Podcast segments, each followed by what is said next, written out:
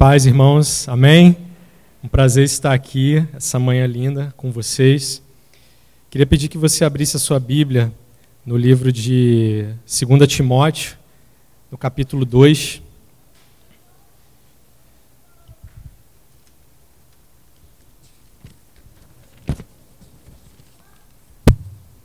Segunda Timóteo, capítulo 2, no verso 20.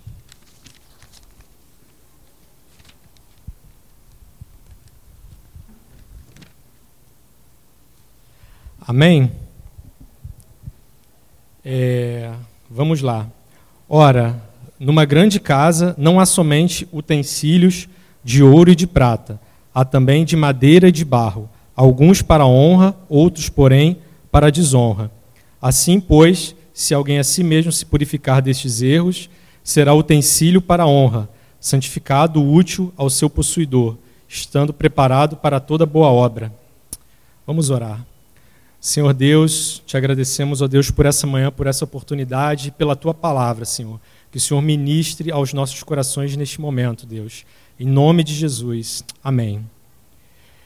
É, esse, esse texto aqui do, de 2 Timóteo 2, a gente trabalhou ele ano passado, né?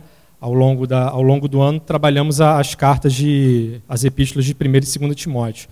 Quando a gente estava estudando esse, texto no ano passado me chamou muita atenção quando a gente estudou esse capítulo e essa parte que fala dos vasos.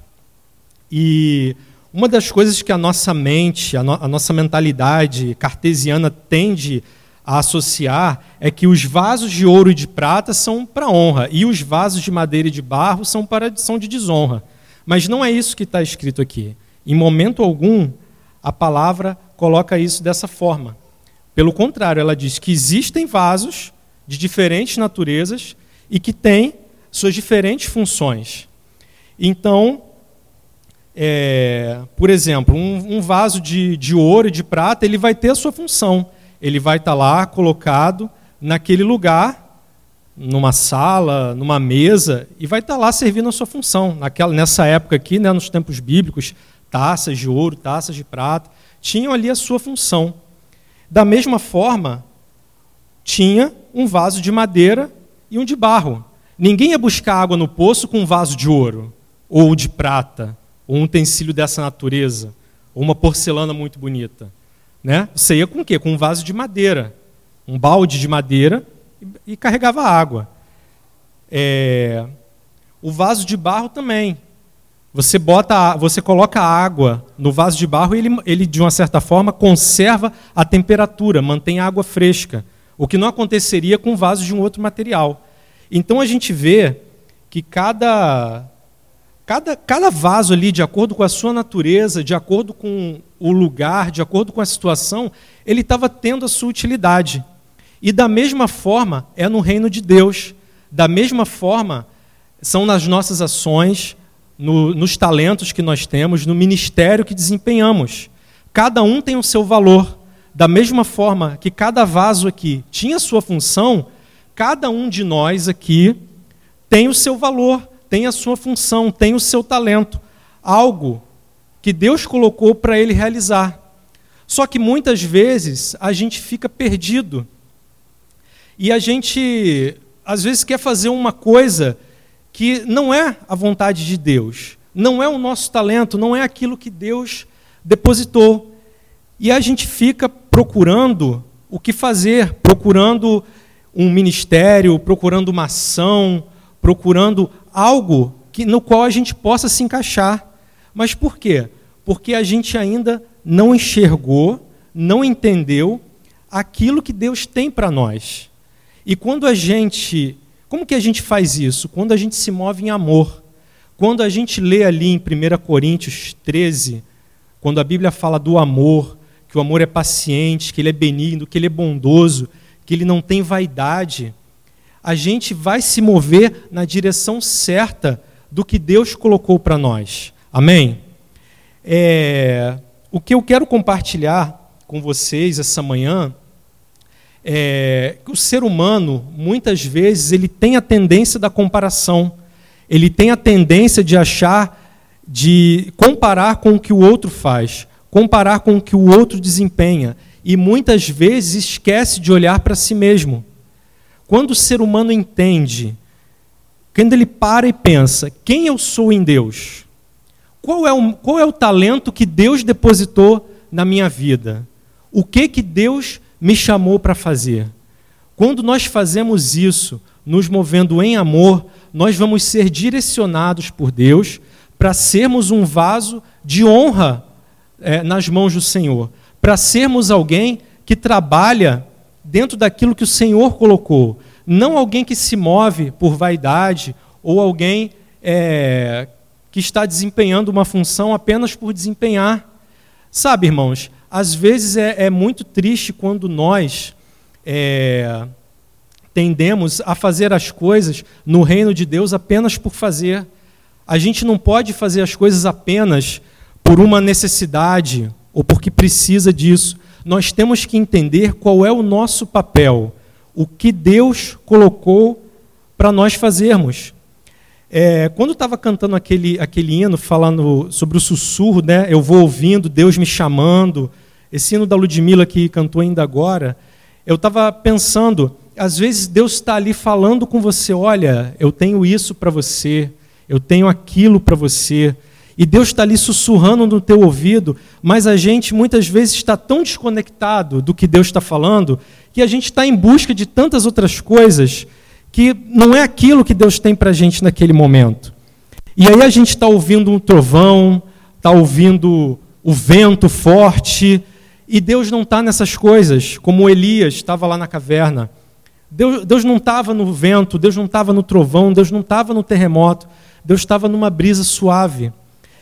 Então, muitas vezes, é, nós vemos irmãos, e, e, isso tem muitos líderes aqui, e, e também é um papel do líder é, olhar e, e corrigir essa rota, às vezes, no seu liderado. Nós temos muitas vezes irmãos que estão se movendo sem saber o que estão fazendo, sem saber para onde ir sem saber o que desempenhar no reino de Deus. E isso muitas vezes tem a ver com a autoestima de cada um de nós, a autoestima da pessoa. Às vezes a pessoa se sente tão, tão para baixo, tão incapaz e fala: "Não, eu não eu não sirvo para fazer isso aqui não. Eu já até fiz isso, eu já até trabalhei nesse ministério, mas não acho que não é isso mais que Deus tem para mim. Não, eu eu prefiro eu prefiro chegar na igreja, sentar, participar do louvor, ouvir a palavra, mas, sabe, desempenhar alguma coisa, fazer alguma coisa, não, eu não quero isso. Eu quero, eu quero chegar, ficar na minha, sair, e enquanto isso, o reino de Deus, ele vem trazendo as suas demandas. Tem as suas demandas, e, e muitas vezes tem tanta demanda e tem tanta gente trabalhando em tantas áreas, e tem tanta gente que não está desempenhando nada, não está tendo função nenhuma. Por quê? Porque ainda não entendeu aquilo que Deus tem para si. Não entendeu em que lugar Deus quer te colocar. Deus quer te usar, Deus quer fazer de você um vaso naquele lugar. O, os irmãos estão conseguindo acompanhar o raciocínio? Amém? É, várias coisas podem ser comparadas. É, rede social é uma desgraça hoje em dia.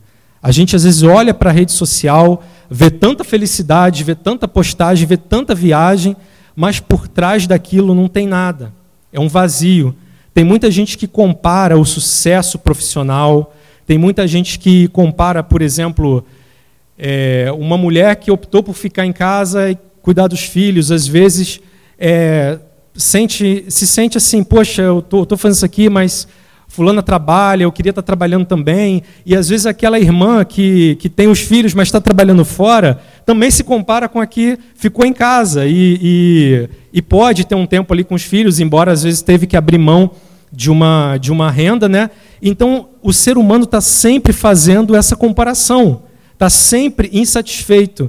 E isso é como se fosse uma armadilha, é algo que nos captura, nos alcança e nós, capturados por isso, nós começamos a entrar nesse ritmo de comparação e de baixa autoestima. Sabe, tem tanta gente, irmãos, que tem tanto talento, tem tanto talento, mas não consegue colocar, não consegue agir, não consegue, tem, tem chamado, tem chamado, já trabalhou, já fez muita coisa no reino de Deus, mas hoje não consegue fazer mais nada. Então, você que está aqui nessa manhã, você que está nos assistindo pelas redes sociais, pelo YouTube, pare e reflita sobre isso. Será que em algum momento você não paralisou? Será que em algum momento a sua autoestima, o seu chamado, o seu talento não foi enterrado? E você, você às vezes até faz alguma coisa, mas faz muito abaixo do que você poderia fazer, faz muito aquém do que Deus colocou na sua mão. E, irmãos, é hora da gente reverter isso. É hora da gente é, lutar contra esse espírito de acomodação e esse espírito de, de baixa autoestima. Porque o que eu estou falando aqui, irmãos, nessa manhã, não tem a ver só com inveja, com comparação. Mas eu entendo que, acho que o que Deus quer falar é algo que vem antes disso. Antes da inveja, antes da comparação, é aquela pessoa que se fechou, que foi encolhendo, que foi retrocedendo e foi paralisando. E hoje nem, nem sabe mais qual era o seu talento. A pessoa nem sabe mais se ela é um vaso de barro, se ela é um vaso de madeira, se ela é um vaso de ouro, se ela é um vaso de prata. Ela nem sabe mais o que ela é, porque ela foi numa rota de tanto, de tanto retrocesso, de tanto encolhimento e de baixa autoestima e depressão, ou, ou acomodação e preguiça mesmo. E a pessoa foi entrando nessa rota e hoje ela está ali, paralisada. Está paralisada, não, não, não faz mais nada. E isso reverbera na família, por exemplo. Uma pessoa que está entrando nessa rota um chefe de família que está entrando nessa rota, ele é exemplo para sua esposa e para os seus filhos. Um casal também que opta por paralisar, por, por não fazer nada no reino e está lá quietinho na dele, também isso está reverberando nos filhos. Não, não, não vem à igreja, não traz os filhos para a igreja, não traz os filhos, não colabora com o filho que é jovem, adolescente, nessas várias atividades aí que, que às vezes precisa de um apoio dos pais, ó, de trazer, de buscar, sei lá, tem coisa que acaba tarde, tem coisa que é longe. Então, os filhos precisam desse apoio, precisam desse suporte, e às vezes os pais também não dão. Então, é, é, começa a família inteira, uma família inteira vai retrocedendo, vai recuando e vai paralisando. E nós precisamos, irmãos, é, combater, combater esse espírito. Nós precisamos combater essa mentalidade de paralisia, porque isso, isso não é se mover em amor. Esse ano nós estamos trabalhando 1 Coríntios 13. Quando a gente se move em amor, a gente se move debaixo da direção de Deus, porque Deus é amor. Ele é o amor, ele é, ele é a expressão do amor. Então, se a gente está se movendo de acordo com a vontade de Deus, a gente vai se mover em amor e a gente vai encontrar é, o nosso lugar. É, eu entendo que muitas pessoas se sentem desconfortáveis com essa posição de nunca entender qual é o seu lugar, qual é o seu papel, qual é o seu valor. E a gente precisa entender é, o que Deus nos chamou para fazer. E é óbvio, é, nem, ninguém tem o mesmo talento. O reino de Deus é composto de vários talentos. A gente vê em Efésios, em Romanos, quando Deus fala dos dons, dos ministérios, como que Deus destrincha ali, tem tanta coisa tanta coisa que pode ser realizada. Uma dessas coisas, ou até mais de uma, está colocada para você. Desde a eternidade, desde o ventre da sua mãe, Deus depositou isso em você. E você precisa resgatar isso, nós precisamos resgatar isso, aquilo que Deus colocou, e, e botar para fora. E começar a se mover dentro desse chamado, dentro desse talento aí que Deus colocou, dentro desse dom. A gente não pode paralisar. Porque não, não é isso que Deus tem, irmãos. Nós não podemos viver à margem do que o Senhor tem, sabe? Nem todo mundo tem, tem o dom de pregar, nem todo mundo consegue pregar, falar em público. Mas às vezes você tem um abraço tão, tão forte, tão aconchegante, tão carinhoso, tem um olhar de tanto amor, que quando você chega na pessoa, quando você se aproxima, com o seu olhar, com o seu abraço, você consegue desmontar a pessoa. E a pessoa ali ela se abre para você. Às vezes você, nem todo mundo vai cantar ou tocar e e assim, a gente tende a, a, associar que quem prega, canta e toca tem algo, parece estar mais em evidência, é melhor. Não, mas não é isso. Porque também existe um preço a ser pago é, de acordo com o ministério, de acordo com a sua atuação. Amém? Mas existem muitas coisas no reino que a gente precisa fazer. E nem todo mundo, muitas vezes, tem um talento para acolher, para liderar um pequeno grupo, para abraçar, para servir. Tem tanta gente que trabalha nos bastidores e Deus está ali, ó, desempenhando, fa fazendo aquela pessoa seguir e a coisa está fluindo e o corpo flui porque a igreja não é só o culto de domingo ou o louvor ou a pregação ou o que a gente faz aqui. A igreja é um corpo e ela está sempre trabalhando, né? A mão não pode enxergar. Não é função da mão enxergar. Não é função dos olhos fazer a mastigação. Não existe isso. Então, a igreja é um corpo, é um corpo orgânico. E onde, onde nós estamos? Qual é o nosso papel? Qual é o nosso valor? A gente precisa entender onde Deus quer colocar a gente. Onde Deus quer fazer a obra dele na nossa vida, através de nós. Porque, irmãos, é, se Deus é, me determinar que eu dê uma determinada palavra ou fale com alguém e eu não fizer, a obra não vai deixar de ser feita. Deus vai levantar outra pessoa e vai fazer. Mas você não, não tem como saber o, o que, no que você seria usado especificamente naquela situação, com aquela pessoa, ou com aquele ministério, ou com aquele dom, porque Deus depositou isso em você. Então o outro vai fazer? Amém. Vai ser alcançado? Amém, vai ser alcançado. A obra vai ser feita? Sim, a obra vai ser feita. Mas aqui, aquilo que Deus depositou em você para fazer dessa forma, daquela forma que Ele queria, não, isso não vai ser feito. Isso se perdeu. A gente perde oportunidade, sim, mas não podemos mais perder oportunidade. Não podemos perder talento, perder chamado, porque isso também é um aprimoramento do seu dom. Quando você faz algo que Deus colocou para você fazer, seja em que área que for, seja da forma que for, Ele quer usar aquilo que Ele depositou em você desde a eternidade. E aquilo vai te aprimorar. E quando você faz, você vai ganhar experiência e você vai fazer melhor da próxima vez. E assim é um desenvolvimento. Né? Quando a gente se converte, a, a, a gente só a gente só se alimenta de leite, é o alimento básico. Depois a gente vai se alimentando de outros alimentos, de alimentos sólidos, da palavra, de mais busca, de mais oração, de mais jejum. E isso também vai aprimorando a, a sua capacidade, a sua intelectualidade. E você vai fazer algo cada vez melhor. Não é como, como numa empresa, como numa linha de produção, que a gente vai. Não, não é nada disso. Mas é o reino. O reino, também, o reino é importante. Deus trabalha com excelência, Deus não trabalha de qualquer forma. E a gente, irmãos, não pode não pode reter aquilo que Deus que Deus colocou para nós, aquilo que que nós que nós temos que fazer, que é o nosso dom, que é o nosso talento.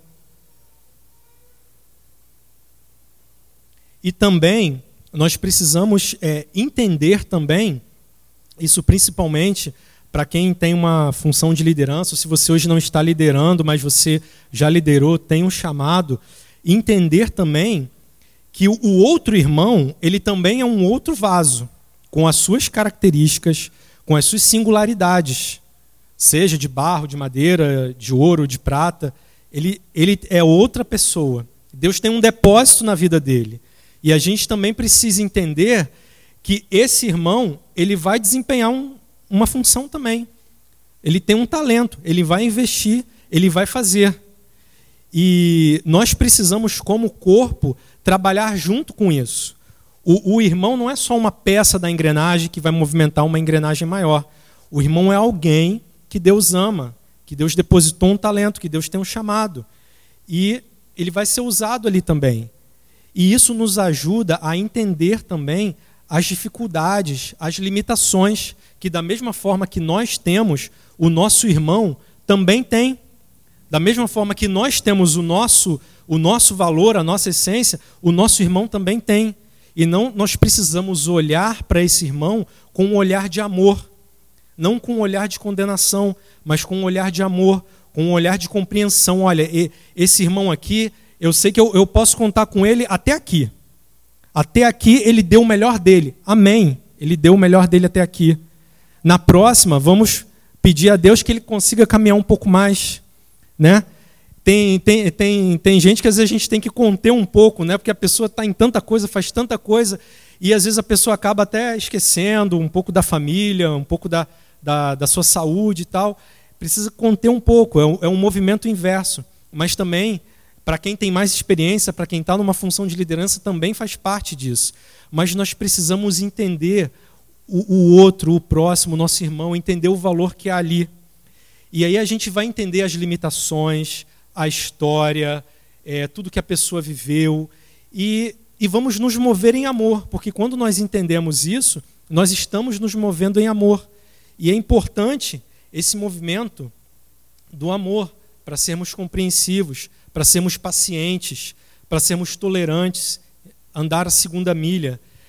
É, a gente e isso irmãos, no, nos leva a entender muitas coisas quando a gente olha, quando a gente entende que cada um tem a sua natureza, cada um tem o seu papel a desempenhar. Quando a gente olha para a limitação do outro, a gente entende que é muito complicado falar, por exemplo, em meritocracia. É muito difícil, é, é, isso é algo quase inalcançável da forma como o mundo coloca aí fora.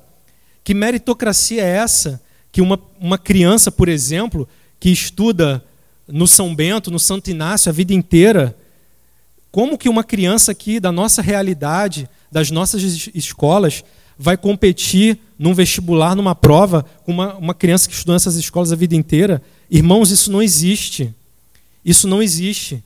Às vezes a gente fala, ah, aquela pessoa ali não muda porque não quer. Aquela pessoa ali é bem feito, mereceu, mereceu ser preso, mereceu isso aí mereceu morrer. E a gente, às vezes, tem uma, uma mentalidade vingativa por conta da, da violência e de tudo mais, mas a Bíblia fala que o amor de muitos se esfriaria. E a gente não pode deixar, irmãos, que o nosso amor se esfrie. Que não sejamos nós as pessoas cujo amor vai se esfriar, mas que nós sejamos as pessoas que vão compreender, que vão caminhar a segunda milha, que vão entender a história do outro. Aqui na nossa igreja, na nossa ONG, nós temos inúmeras oportunidades de olhar para isso, de olhar para pessoas cuja realidade é totalmente diferente, pessoas que não têm acesso a muitas coisas. Quem, não sei quem aqui já participou do Recriando ou do Café da Paz. Eu participei do, do Café da Paz durante dois anos. A gente visitava as casas aqui das pessoas. Irmãos, é, o Café da Paz é uma experiência que muda a vida das pessoas. Ele mudou minha forma de pensar e de enxergar muita coisa. Porque quando a gente se depara com uma realidade fora aqui ó, da, dessas paredes aqui, quando a gente aqui a gente sai e vai para nossa casa. A gente pega o nosso carro vai no shopping, vai numa festa, mas a realidade de muitas pessoas é que as, as pessoas elas não matam um, um leão por dia. São pessoas que matam cinco leões por dia para tentar sobreviver, para tentar ter o básico, ter o mínimo. E quando a gente se move em amor, se move olhando para o nosso irmão, que tem as suas características, as suas peculiaridades, a gente entende, a gente entende isso também. Quando a gente é, convive com pessoas com uma história de vida difícil, com muita limitação, gente, são tantas histórias. Se você, se você for num, num café da paz, você vai ver tantas histórias. Se você vier aqui conversar com uma criança do Recriando, você vai ver tantas histórias. E você fala, nossa, não, não, não tem como, não, não, não tem como ter justiça própria nessa situação. Não, cada um tem que se esforçar, tá, cada um tem que fazer a sua parte e está tudo certo. Quem lutou conseguiu, quem não lutou foi porque não quis. Não, a gente muda a nossa mentalidade. É óbvio que existe um esforço. É óbvio que tem que ter um trabalho, que te, temos que sair. Todas as pessoas, tanto nós quanto uma pessoa que tem é, pouca instrução ou pouca uma condição de vida muito difícil, tem que sair sim da sua zona de acomodação. Mas quando a gente olha para o nosso irmão com esse entendimento de que ele tem um valor, de que ele tem um depósito que Deus colocou na vida dele, ah, irmãos, isso muda a nossa forma de pensar, isso muda o nosso olhar. a Bíblia fala que nós temos que, que os misericordiosos alcançarão misericórdia. Bem-aventurados os que são misericordiosos. Mateus 5, porque alcançarão misericórdia. Então, quando nós entendemos, primeiro, quem nós somos em Deus, qual é o nosso valor, o que, que nós fomos chamados a fazer, nós, com muito mais compreensão, com muito mais entendimento, com muito mais amor, nós vamos entender o nosso próximo.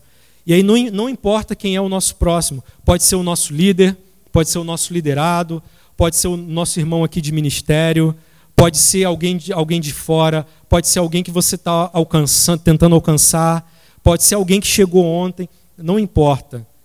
Porque você não pode olhar para a mesma pessoa com o mesmo olhar. Você não pode olhar para uma pessoa que está aqui na igreja há 20 anos e olhar para uma pessoa que chegou ontem com o mesmo olhar. Não existe isso. Isso para o bem ou para o mal, para o justo ou para o injusto, você tem que mudar, como se você tivesse uma outra lente, você vai trocar a sua lente, você vai olhar para aquela pessoa com outro olhar. E que, e que lente é essa? É a lente de Cristo, é o olhar de Cristo que nós temos que olhar. Porque, o, porque Deus é amor, porque o Senhor dos Exércitos é amor. Nós nos movemos num reino de amor, um reino de paz e de justiça. Acho que uma coisa, para finalizar, um versículo que eu acho interessante, que quando nós, nós não nos movemos em amor, nós não temos esse olhar para o nosso próximo, isso fala muito de justiça própria. Eu queria ler aqui, em Isaías 64, 6, não precisa abrir, eu vou ler rapidamente, Isaías 64, 6.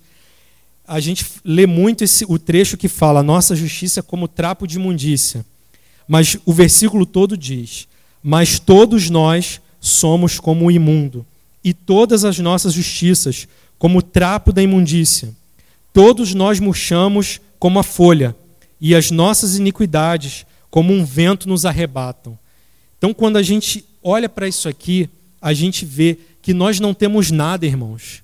Nós não temos nada. Nós éramos pecadores, condenados ao inferno.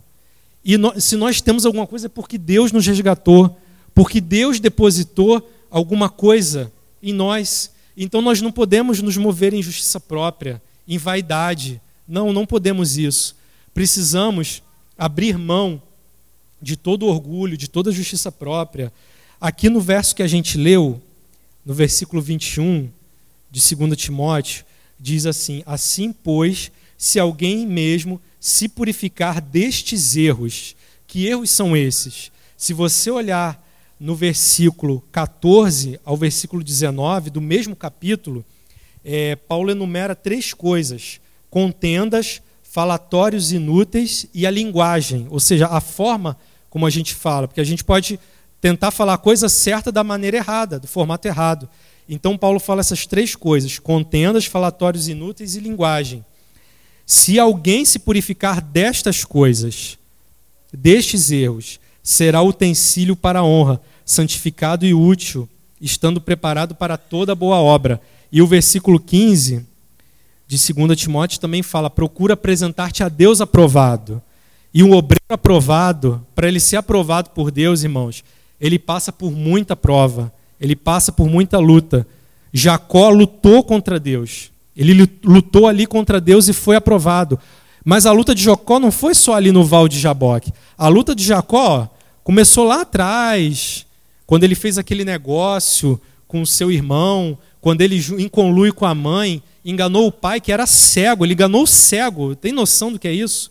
A luta de Jacó, embora ele achasse que não, ali ele estava sendo espertalhão, começou ali nessa história. Depois com Labão, que era mais esperto que ele, porque Deus faz isso com a gente, coloca alguém para tratar a gente.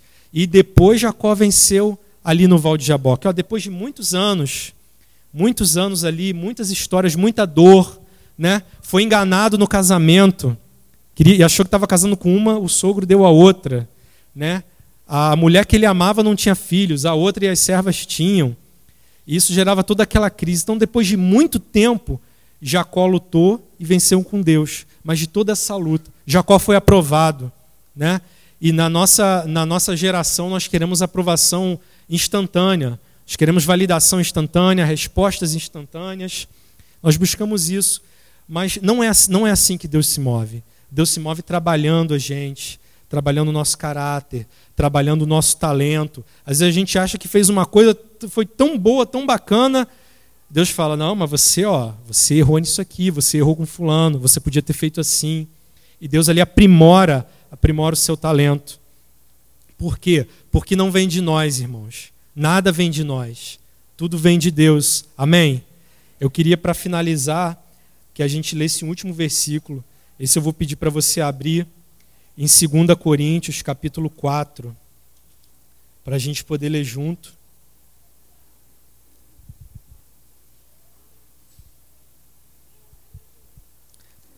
Segunda Coríntios, capítulo 4, versículo 7.